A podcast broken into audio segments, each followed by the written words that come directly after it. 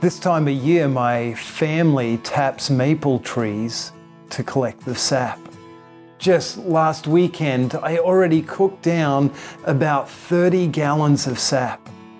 You may not realize, but it takes about 40 gallons of sap to make one gallon of maple syrup.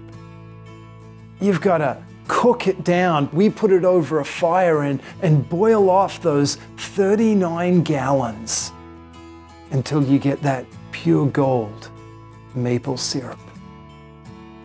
That idea of concentrating something or refining something is an illustration that God uses in application to us. In Zechariah chapter 13, God says, I will refine them as silver is refined, and I will test them as gold is tested.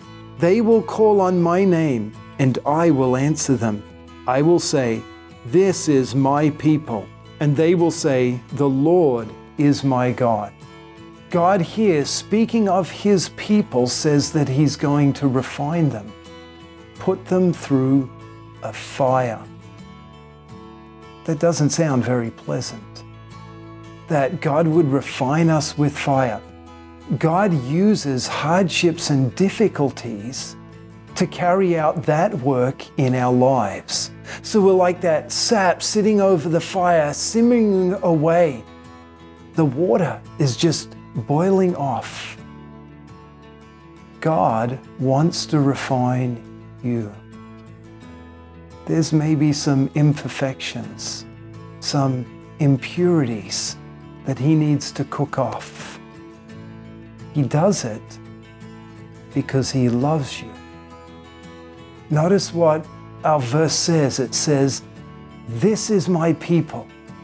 God has laid claim to you and said, You are mine. And He purchased you with the blood of Jesus, His Son. So there can be no question that God loves you. And because He loves you, He wants to refine you. So when those difficulties come, you can be assured that God is still loving you. They are unpleasant, they hurt, the fire's hot. But if you can see in your mind, if you can believe in your heart that God is acting in love for you, you will be able to persevere. You will be able to push on until the trial is over and God has made you who He wants you to be.